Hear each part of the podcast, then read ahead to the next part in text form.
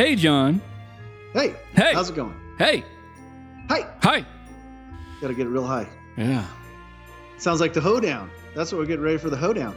Getting ready for the hoedown. I'm looking forward to it. Dusty's got some music lined up, a live performer. Yeah, I heard him say that. Yeah. It's gonna be a good time. The poll and everything. Got a poll. Yeah, Right on. yeah. It's gonna be a good time.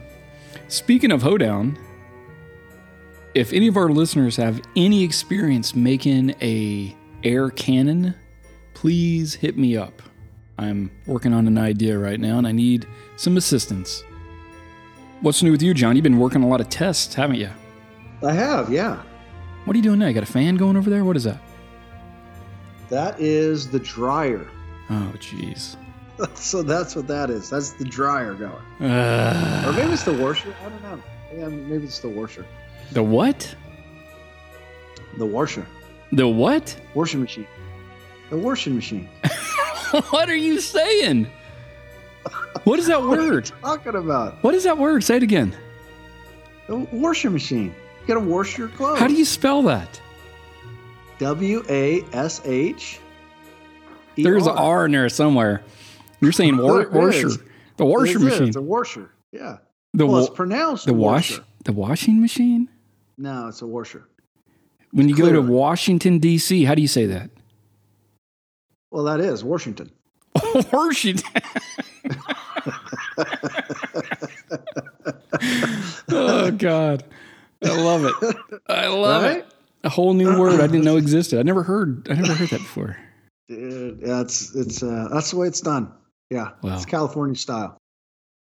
It's something. I don't know what that is. But yeah, testing, man. No, I've been doing a lot of. Um, well, over the last two weeks, I think I told you, I um, I'm going to call it what I refer to as I passed the sniff test. So I, you know, the made the molds. You know, I Where did that term originate? The sniff test. I don't know what would be another term to. That's the way I just, uh, you know, to sniff it out. See, in my mind, other I see you like scratching your butt and then smelling your finger. Well, that test. is what I do. That's part of it, right? That's where the term originated. That's where it started. Like, I don't know, man. I don't think that's so.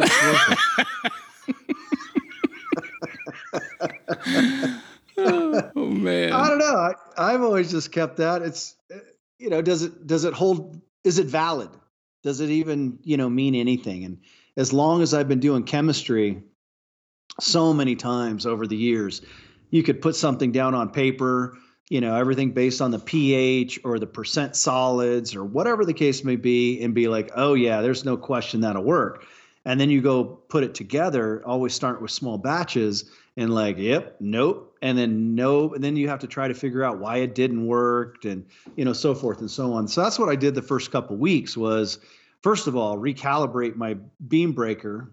Well, I didn't realize that it had been so long, man. I mean, I picked that up in was 2009 when I picked that up.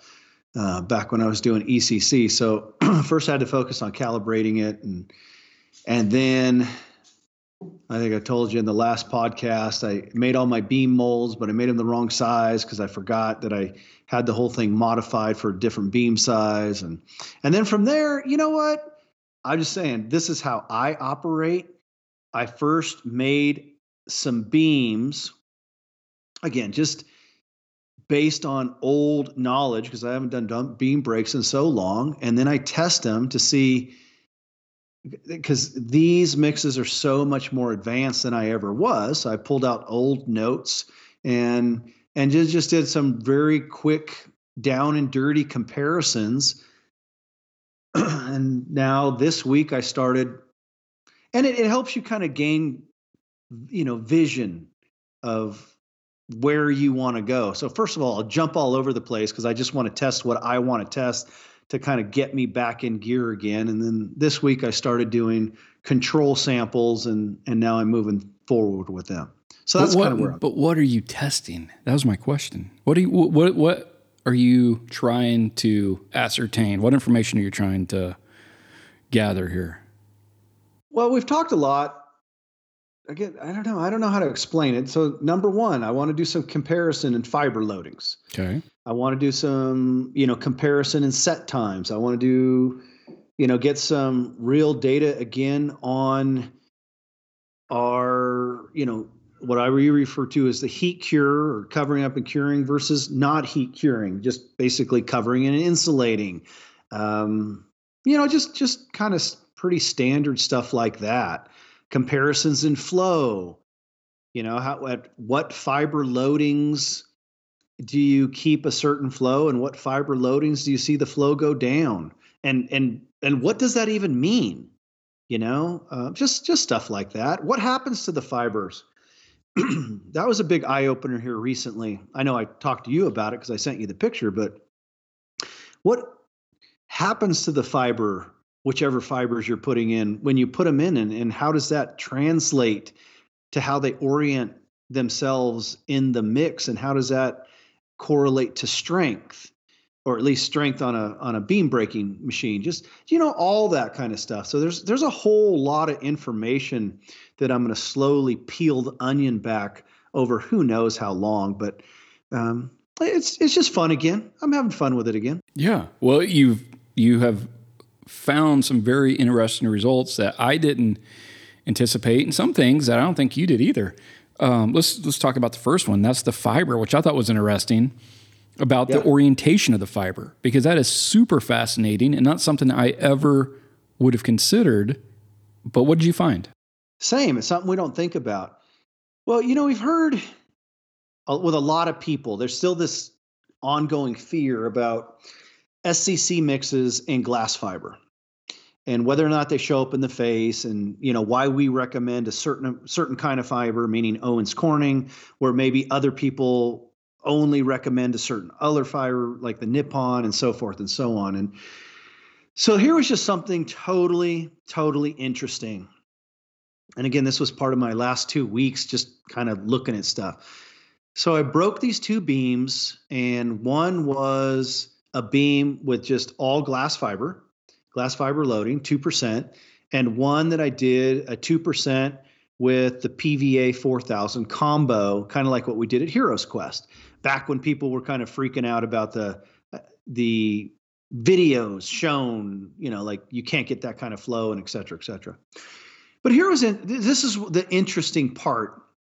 We've talked a lot over the years, and I don't think it really, I don't know, resonates with people when you start talking about the chemistry of products, specifically specific gravities and what does it mean. But I've always talked about how glass fiber, glass is the same weight as sand. And all of us just take that for granted. Like, okay, what does that mean? the interesting thing is in these self-consolidating mixes there was this very distinct pattern that showed up with the all glass fiber uh, I, for better purposes i'm going to call it a horseshoe shape or a or a u shape or like a v shape what do you want to see and what you what what now is pretty obvious to see is that as the fibers were consolidating like anything else in the mix up the sides of the beam mold, the fibers were dragging.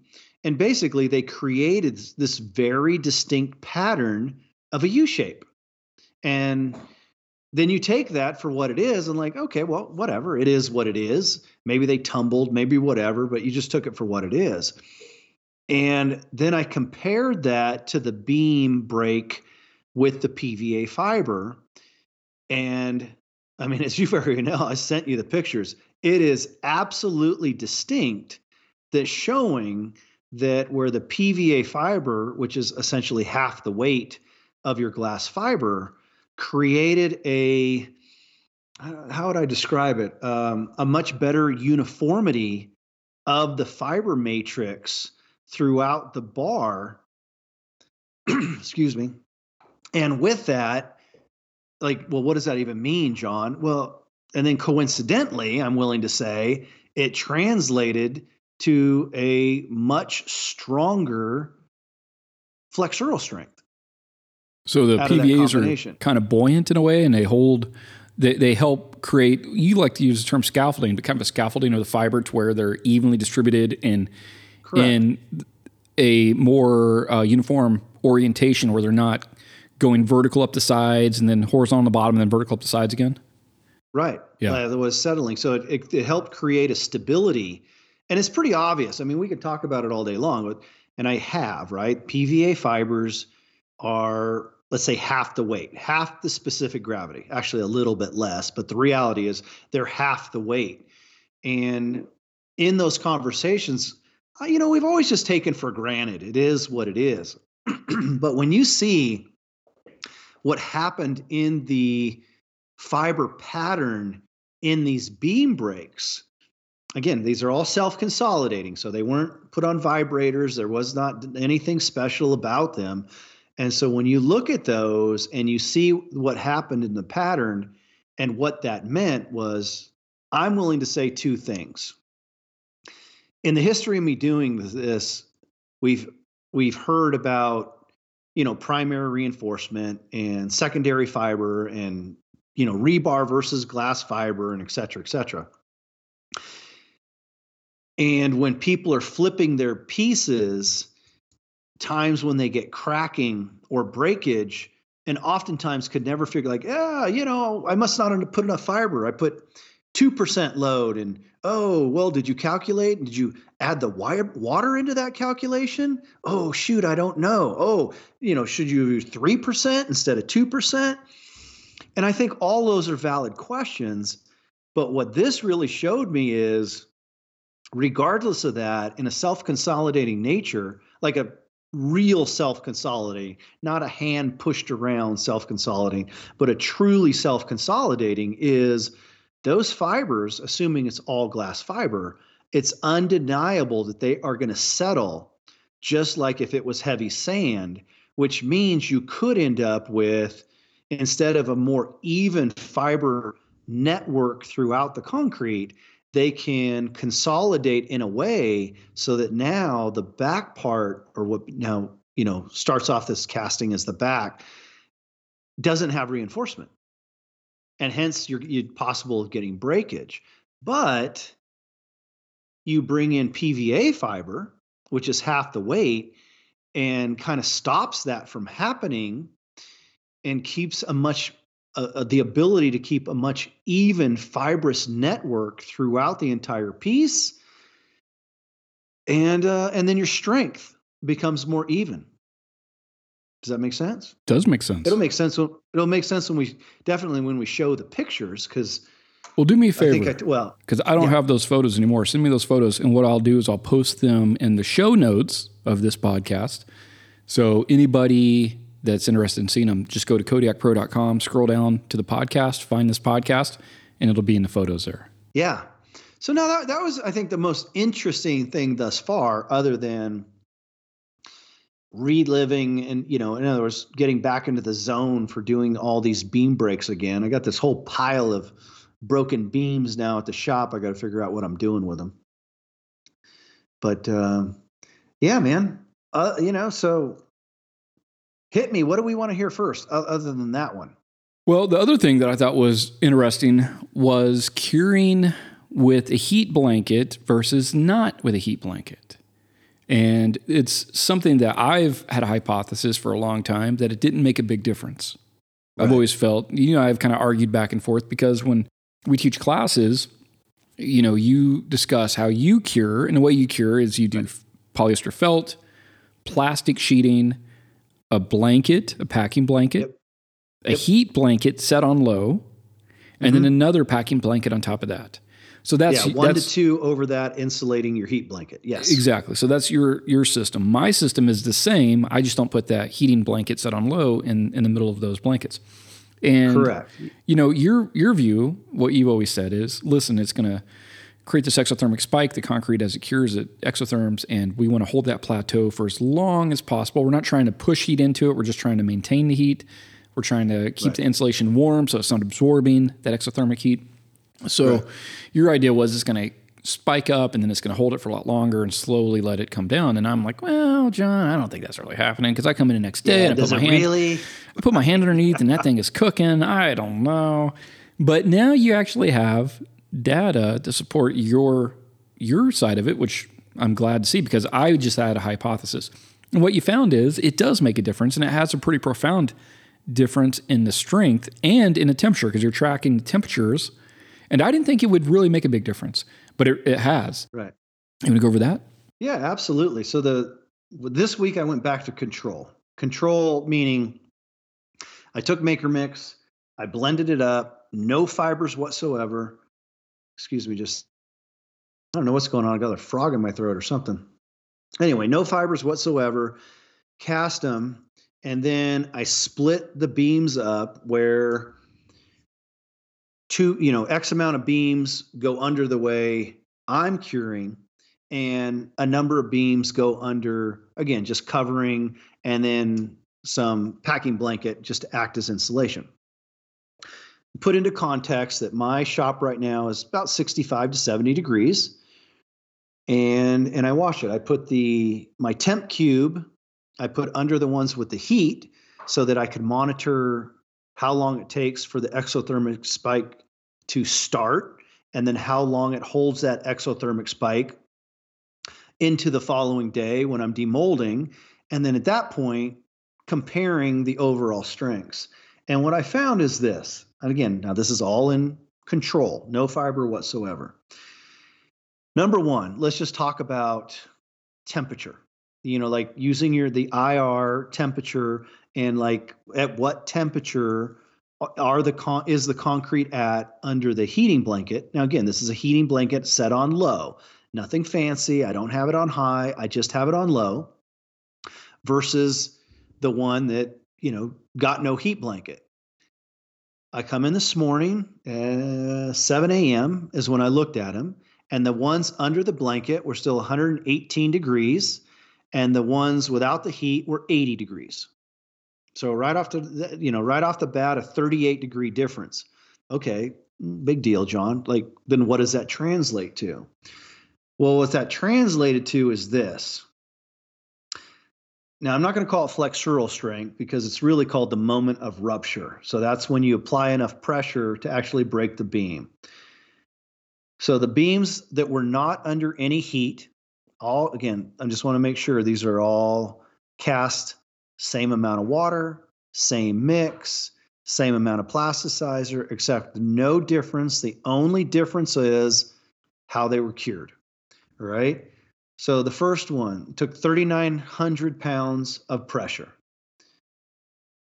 with no heat, which translates to translated to a moment of rupture of 2,137 pounds per square inch once you do the calculation. The ones that sat under the heat was 5,100 pounds of pressure, translates to 2,794 pounds for a total difference of 30%, 30.74% in strength. That's significant. That's huge. If if there was a I don't know, some kind of powdered admix you can add that would get you 30% strength increase, everybody'd be using it. Right. But you're getting no strength increases just through curing using a heat blanket set on low to keep the insulation yep. warm. And that's really the only difference. Correct. Yeah. That's, that's crazy. the only difference. Yeah. And then like I said, so it's the same shop temps. You know, one wasn't moved over to a refrigerator or anything. They're literally on my casting table within four feet of each other. Yeah, that's the only difference, man.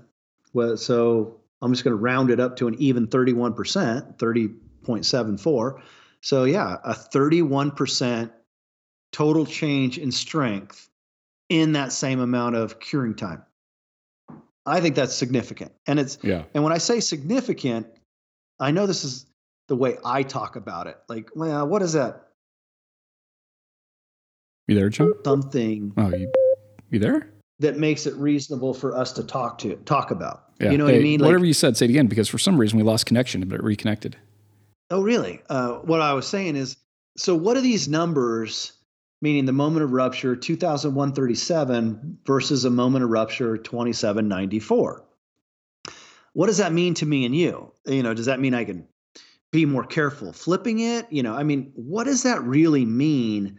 other than the difference of about you know just over 600 some odd pounds uh, psi honestly that one i don't know So for me, what I translate that into is that's 31% more hydration that took place in the same period of time, casting time in my shop. So again, if I'm casting on Monday and I want to, you know, like anybody, I don't want this stuff sitting around. So I cast, I cure, I process. I, I, I guess the easy, easiest way to think about it is that's how much less moisture is in my concrete. That's how much easier it's going to seal. Yes, is it going to be stronger? That way I, I can be less delicate, delicate with it. I can, you know, I can be more aggressive processing it without worrying about messing something up or I mean, that's what it all translates to me. So I don't know. I mean, what's your thoughts? Because I'll be honest with you, right? When you and I talk, I was maybe thinking the same thing 15%, maybe 10, I mean, at the most 20. But when it came out to, you know, darn near 31% difference in the same amount of time, that's significant. Yeah, it's huge. And the density aspect of it. You know, the, oh, yeah. the increased density, because increased strength, increased density, the increased density, the whole reason that we're shooting for what we're shooting for with maker mix and rad mix is for density. And if people can increase density, and you should still use the best mix possible, Kodiak Pro. But that being said, if any mix, you're using some crap polymer mix, cure properly, you're gonna get a better density with it. You know, it doesn't yeah. matter what you're using. So I think that was interesting thing. It's just the the increase in the strength, increase in the density, just from such a simple process. And I was resistant. You know, we talk about why are people resistant to this kind of stuff, but I've been resistant to it. Right. I don't know why. I have a packing, or not a packing blanket, but a heating blanket here. I just it was a step that I felt was unnecessary, but I didn't have any information to back up that presumption, and it was a presumption. And now we do have data, and now I'm going to start using the heating blanket because it makes sense. It's not hard to do. It takes five minutes. It's just another step, uh, but it, it, adds a lot of benefit to the end product. Yeah, no question. Yeah, eh, and I agree with you. I mean, these are questions I still field probably at least a few times a week. Hey, John, I'm doing this. I know this is what, but I mean, do I really need to cover it?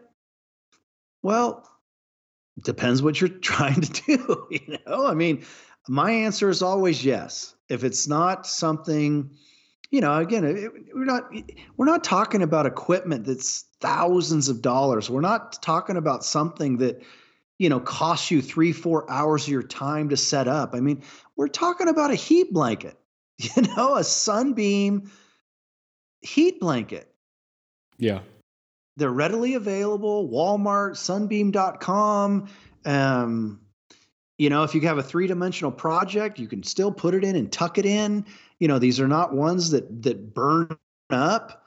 You know, I'd say if anything, if I could grasp for a downside would be just make sure you buy the ones that have the auto, what's it called? The auto off feature. Oh no, auto off select. That's what it is.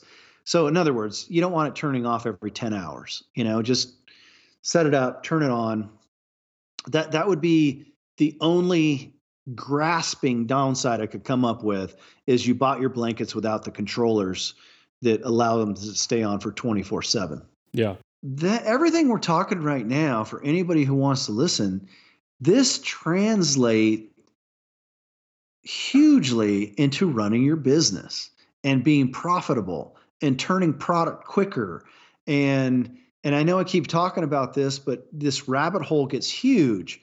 That difference in hydration that takes place has a direct correlation with ultimate sealer performance and when you apply that sealer, how it absorbs, how it mechanically, if you're using a topical, how it mechanically bonds, how the isocyanate reacts. If you're using a reactive technology, how well does it absorb?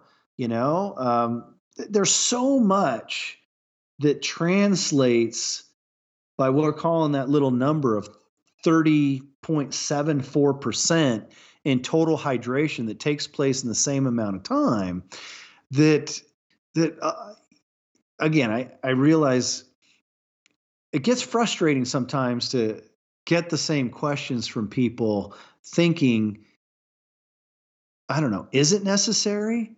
I'm willing to say yes. Well, I now I am. Necessary. Before I said no. Before I was kind of the the um, the other side of that coin, where when in the classes you would say do this, I'm like, well, I don't do it. You yeah, know, right? I, I, don't really. Is it really? But I just felt I just felt that it didn't have a big impact. But now that I know that it does, then I'm going to start doing it. There's no point not to. So, yeah. you know, it's one of those things that um, once you know better, you do better. I, you know, I, I had this assumption, and I've had a lot of assumptions in the past that turned out to be incorrect. I had an, an assumption that it wasn't having a big effect, and it turns out it's having a massive effect. And if you increase density of the concrete, you increase abrasion resistance, you increase the ability right. to resist stains. Um, you increase yep. the ability to withstand transport and installation. You know, there's a lot of benefits to curing it properly.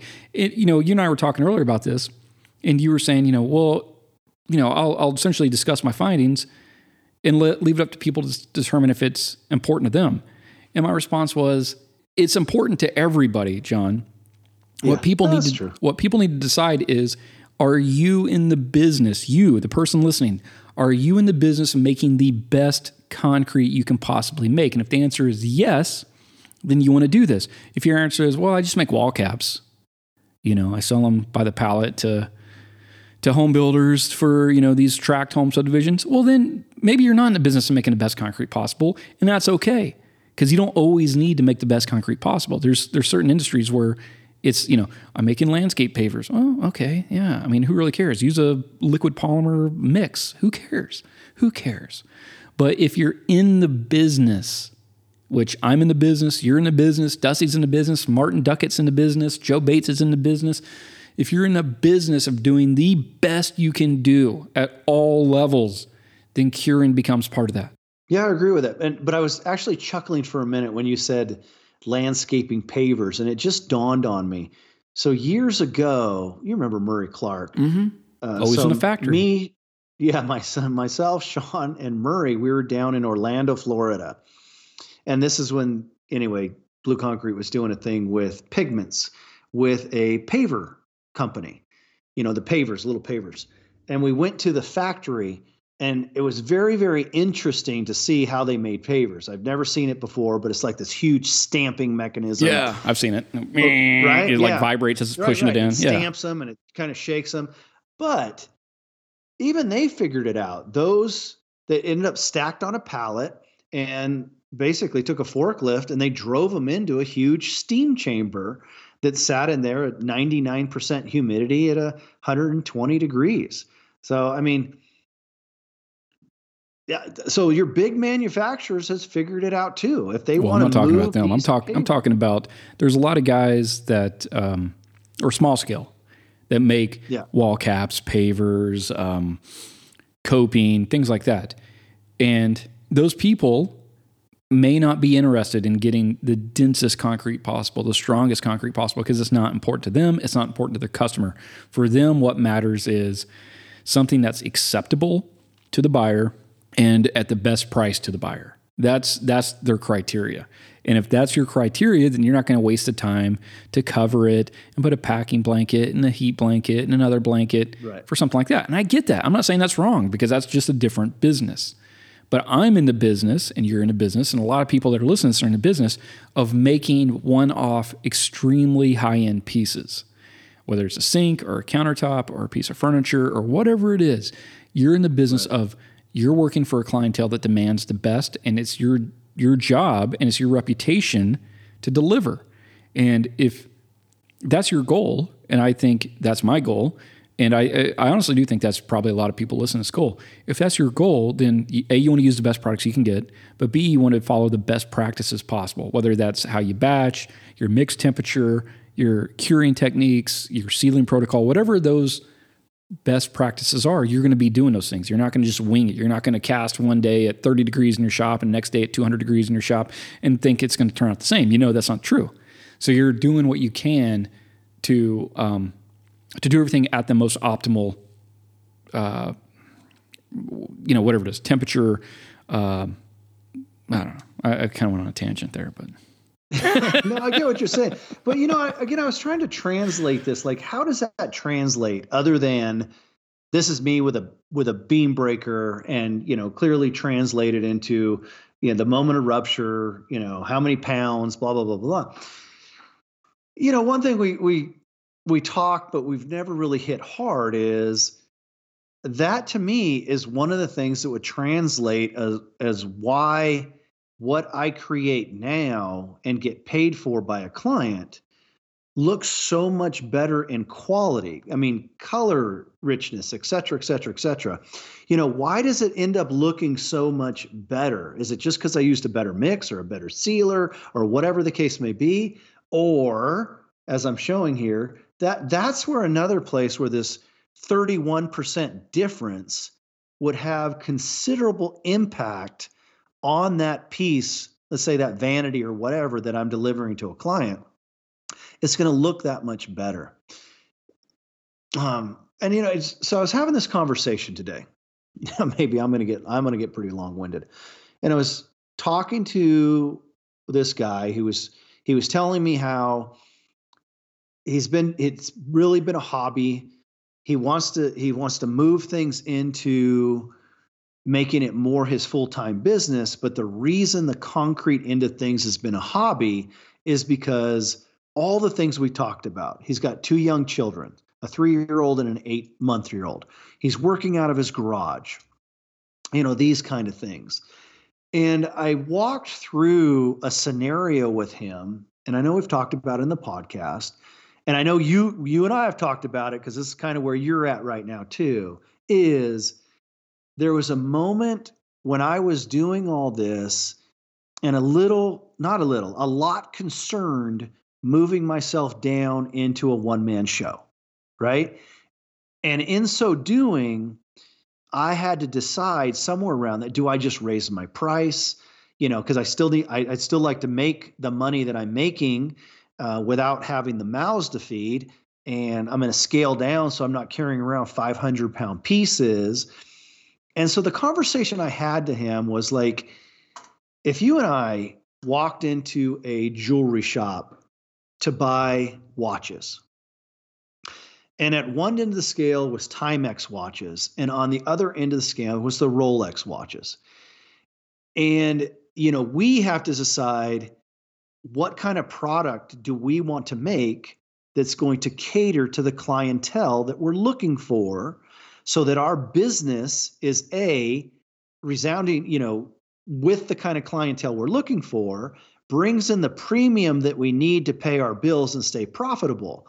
Well, are we going to make a bunch of Timexes that, you know, I don't know, they seem to tell the time just as well as the Rolex, or we're hoping to make a Rolex, which still sells the same time as the Timex, but caters to a very different crowd. And that was the epiphany, as you realize, as when I was talking to him, is what brought this whole maker mix, mix design, density, color saturation, blah, blah, blah, blah, blah, is how, moving myself so that instead of demanding a higher price, what I'm making actually commands a higher price but I can do it in a time frame that allows me to live a lifestyle like tonight, going to my son's football game instead of having to work a late night at the shop. 100%. People that buy Rolex value quality. You know, I, I, get what you're saying about time, and I think that's an important point. But I also want to point out that even though they tell the same time, the watches tell the same time, the Rolex is made to a higher standard. The craftsmanship, the quality, Correct. the materials, everything about it is made at a higher standard. That's going to be a watch you pass down to your child. He passes it down to his child. The Timex might last a few years before it's junk, right? So yeah, that's yeah, and so the quality aspect of what we do, I think, is important as well. There was a there, I've always I've always made it a point that wherever I'm at in the timeline of my career, I'm doing the best I can do at that point in time. I've always felt that way. Um, you know, back when I first started, Quikrete 5000 was the best. Right, that was the best. Yeah. That's that's what you could get. And then when Buddy Rhodes had his mix, that was the best you could get. And then when Blue Concrete And uh, John Schuler came out with their next generation of mixes. That was the best you could get. And you know, and now where we're at is Maker Mix and Rad Mix, and that's the best you can get. And so I've always made quality the focus of what I've done. And I think I think if you focus on quality, if you focus on doing the best from materials, sealer, your your shop, your space, your tooling, the quality of your molds, the quality of your packaging when you ship a piece to a client, the quality of your website, the quality of your print collateral. You do everything at the best quality, things have a way of working out. Things yeah, have a way of of being successful. You know, where people get in trouble in this industry is they try to cut corners. They they step over dollars, pick up dimes. They try to save money or they try to make more money by saving money, if that makes sense. Right. This conversation has like a million tentacles that can go out in all different it directions. Really does. I know it and does. It I think, does. I think the and, time uh, part of it is. Ahead, I'm sorry. Well, say the time part of it that you hit on is also super, super, super important because I am a one man show now, which I love. It's mm-hmm. the first time in a long time that I don't have to be here at this exact time because I have an employee showing up at this exact time, and I love it. I love it. But time is important because I don't. If I was doing what I used to do, the way I used to do it, oh my! I, I can't imagine being a one man show. I can't imagine mixing up, spraying a face coat, brushing it out, waiting, waiting, waiting, waiting. You know, doing the whole thing yeah. by myself in my shop till seven, eight p.m. at night think about the classes you and I were teaching five years ago where we were doing that, you know? Yeah. Jeez. Well, that's why I started laughing. And I told him I wasn't laughing at him when I was having this conversation today, because in the background, I don't know, my mindset has just changed so much today. So in the background, he was home. In the background, you could hear his kids. He's like, oh, sorry about that. You know, I, uh, I said, no, no, man, that's awesome. You know, I went through it myself, and now my son's 15, my daughter's 17 but I've been there. And as we started talking about, again, where he wants to go, and this is, yes, he was calling me about Maker Mix products and Kodiak and so forth and so on. But I, you know, anybody who knows me or talks to me, I, I'll put that on the side first because there's a lot of qualifying criteria that I believe any of us can discuss before we even start talking about materials and that was this. So when he told me that like like some of the other guys we know that you know he's transitioned his garage into a shop so that he could spend more time with his kids you know his eight month year old and growing and and so forth and so on. And and then he told me where he was coming from on his let's say concrete educational journey and you know what he was been taught to believe like that he you know needed to spray it and do these kind of things. I'm like uh i said no man. Like i'm not telling you not to. You know there's i think there's still plenty of situations where you know spraying a face coat and you know laminating your back coats and et cetera et cetera but that's not a countertop I, don't understand people still going through that process versus a casting technique, um, other than again mixed designs, and, and that, that brings up a whole other part of the conversation. But so this is what he was looking for to transition his hobby business to a real business, to a real income, and balance home life, business life, you know, you know, father, husband life, and et cetera, et cetera. And the first thing is when he talked about, no, wait a minute, you're John. So you guys just cast this? I've watched a lot of your videos. It seems like you guys are just casting it. I'm like, oh yeah. No, that's exactly what we're doing. Now, the focus was on SCC at the time, so we didn't talk about, you know, ECC consistency and clay mix consistencies and so forth and so on, but yes, you know, this is this is a mix. If you want to spray it, you can spray it he's like, "Oh no, no! If you guys, if that's what you guys are doing, this is what I want to do." And I'm not going to name whose projects he specifically sold, saw, but like those were just beautiful, and I want to be doing something like that. And anyway, it was a again, it was a very enlightening conversation, only because it's a conversation for us who have run businesses and you know let's say played hopscotch through all this stuff for the last 20 plus years and balancing everything it's great to be where I'm at right now and then look back and then help others start where we're at instead of start where we were 20 years ago. You know what I mean? You make a good point, John. Uh, what I want to say is, you know, we're getting close to Halloween. People are looking at costumes. My kids, we go to the store, they want to be a ghost, they want to be a witch, they want to be that. And there's some people out there that want to wear the costume, being a professional, concrete business owner, successful. They've been doing this for a long time. Whether whether they're projecting this uh, costume to sell classes or some new product they're working on, you know, at the end of the day, it's just cosplay, as uh, as the kids like to say. But it got me thinking. What you're saying is uh, the relevance of information, the importance of of information from people to actually do what they say. And there was this conversation going on on one of the Facebook forums that was really interesting. Somebody asked about a scale. What kind of scale should I get? And Okay. uh, you know, I have in my shop right now. I have a couple O, o House scales that I bought years ago, and they're I don't know, three hundred bucks, four hundred bucks each, and they're precise down to like one one thousandth of a gram, and they're great and, and all, but I don't use them that often um, for a few reasons. But one of the one of the reasons is they're plug-in. I have to plug them in with a with a charger Right. and uh, but secondly, I just don't need that level of precision. When I'm batching a mix for a countertop or a sink or a chair, I'm weighing things in grams, not fractions of a gram. So if I'm weighing out, you know, 174 grams of TBP, I don't need a thousandth of a gram precision for 174 grams. If I'm 175 or 173, it's not going to change anything. And same thing with pigment. If I'm batching pigment, I need, you know, whatever 2000 grams um, i don't need a thousandth of a gram precision.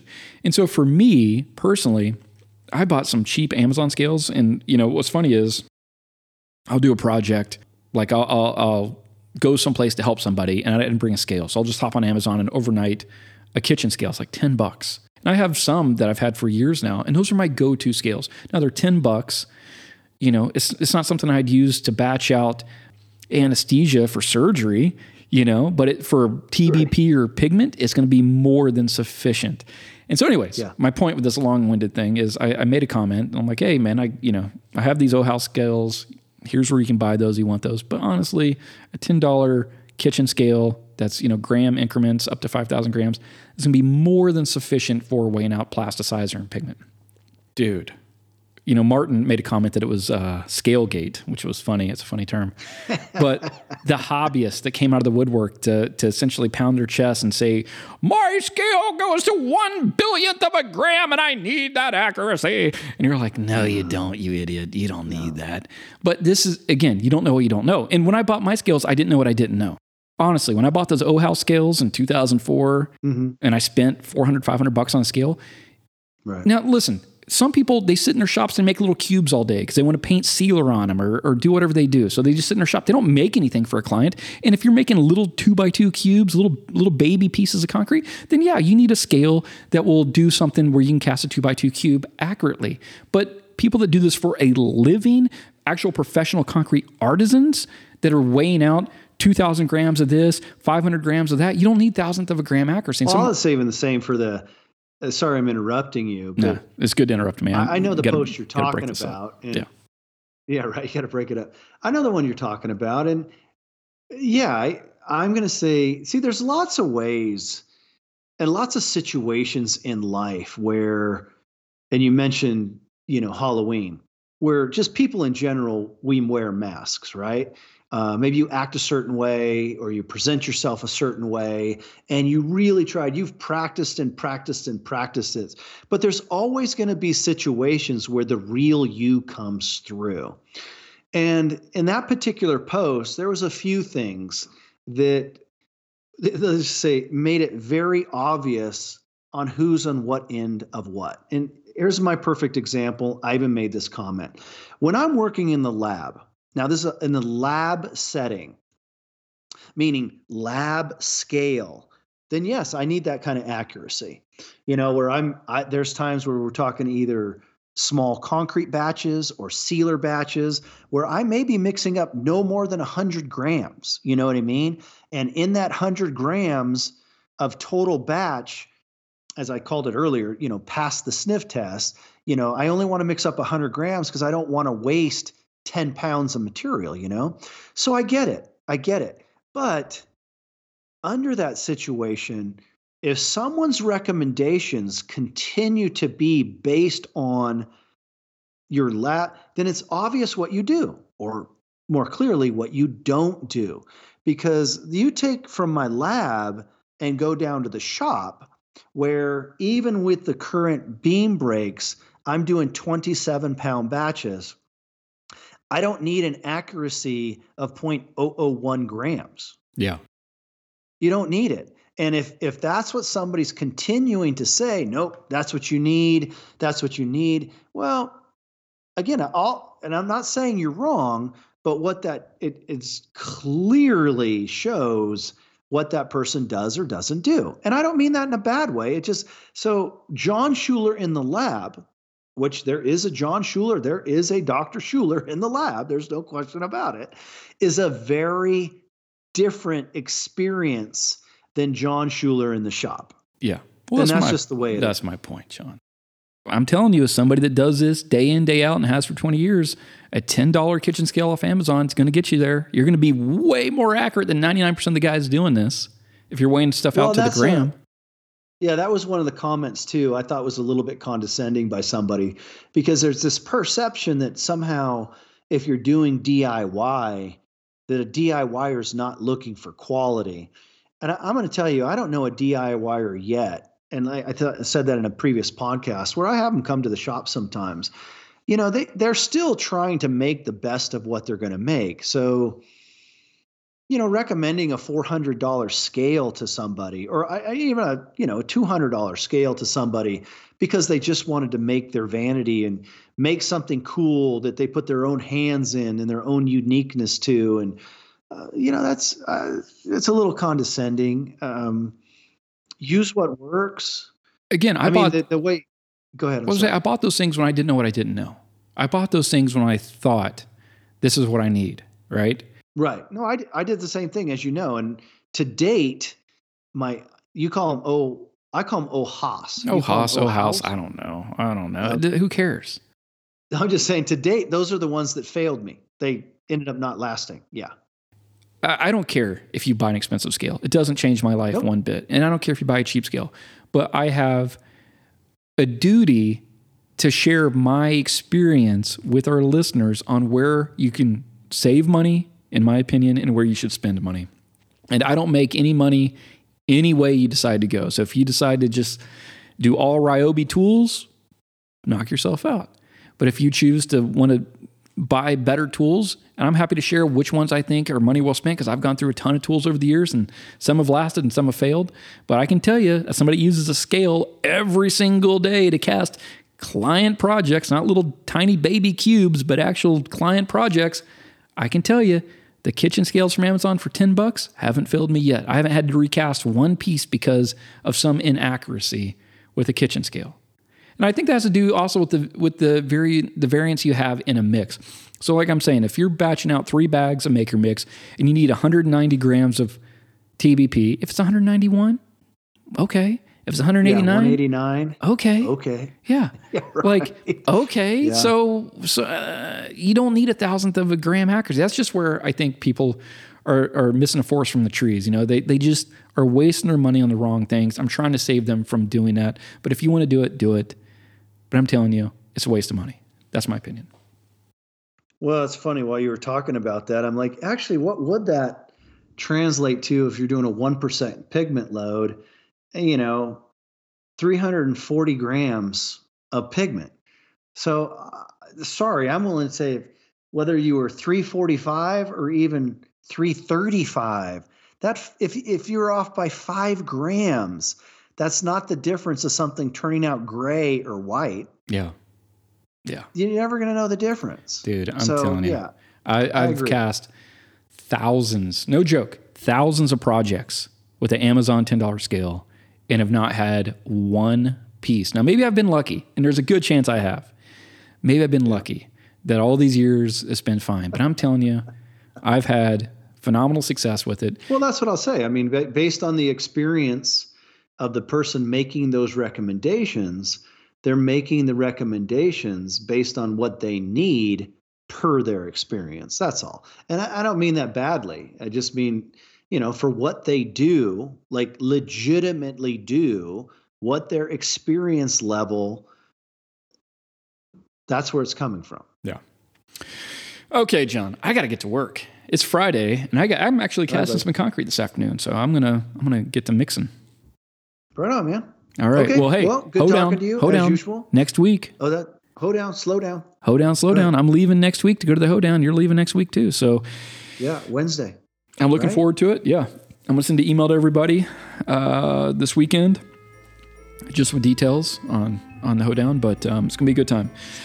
For anybody else interested in workshops, the fundamentals workshop is coming up December, December seventh and eighth, I think. I'm going off memory right now.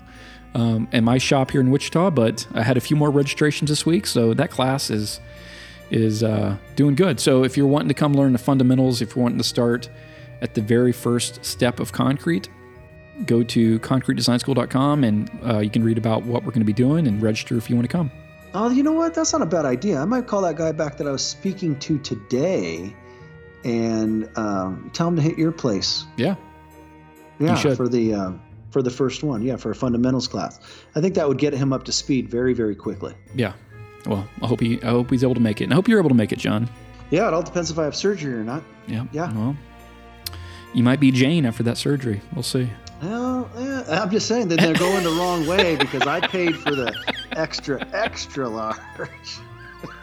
this isn't. Something's not right. Oh. That's funny. All right, buddy. I'll talk to you later. Adios. Adios.